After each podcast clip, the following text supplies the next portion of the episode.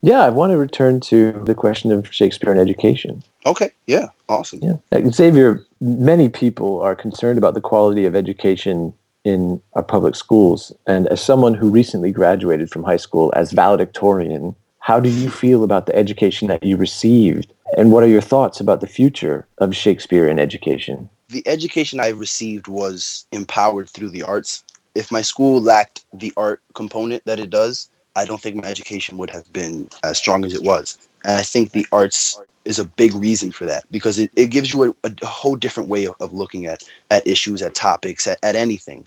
In science class, in the sophomore science class, you Epic would come in and they would show them a, a scene from maybe a, uh, one of Vern's plays, uh, Einstein's Gift, and show them how science can relate and even connect with theater. And then they would have them start to write their own plays that are science based. And I think that what that does for you is help you understand it on a deeper level. Because it's one thing to say all right you have to remember this and you have to know what it means.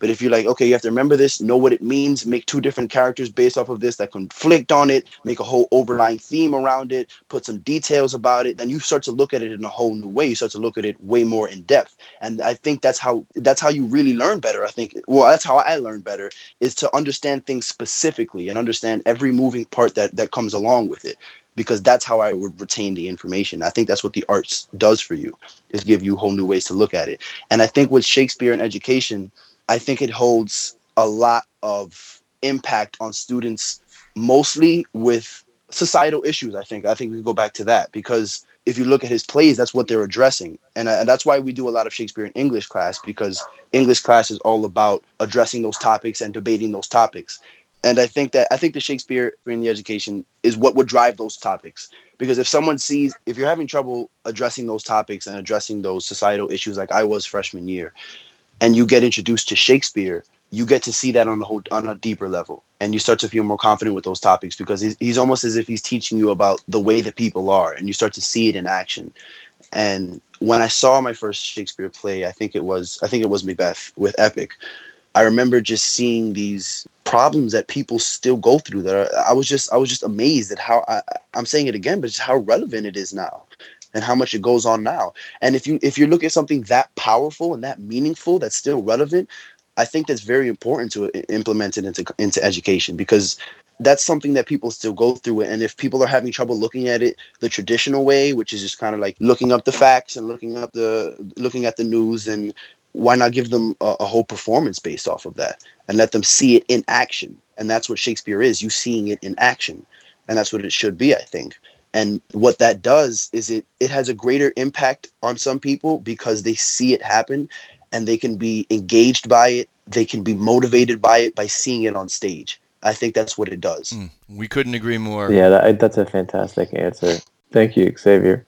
What i hear you saying xavier is that the arts have given you and give others access to the whole spectrum of higher learning from foundational knowledge through comprehension, analysis, synthesis, the human dimension, and becoming self directed learners. The entire taxonomy of higher learning is available to you through the arts. Exactly. Which is yes. something that is so important for us to talk about in an era when STEM education is getting a whole lot of attention, and maybe the arts are being a, a bit marginalized. I think, yeah, I think that I think people are doing that because they're looking at it in what I think is the wrong way. They're seeing the art, they're seeing the arts and education as two separate things. They're seeing the education, which is the way they see it is the education, which is really doing stuff, and then the arts, which is kind of like for fun on the side. And now we have to drop the fun. But what they don't see in it is that the arts is the way into that education. That's the that can be a key into what people are having so much trouble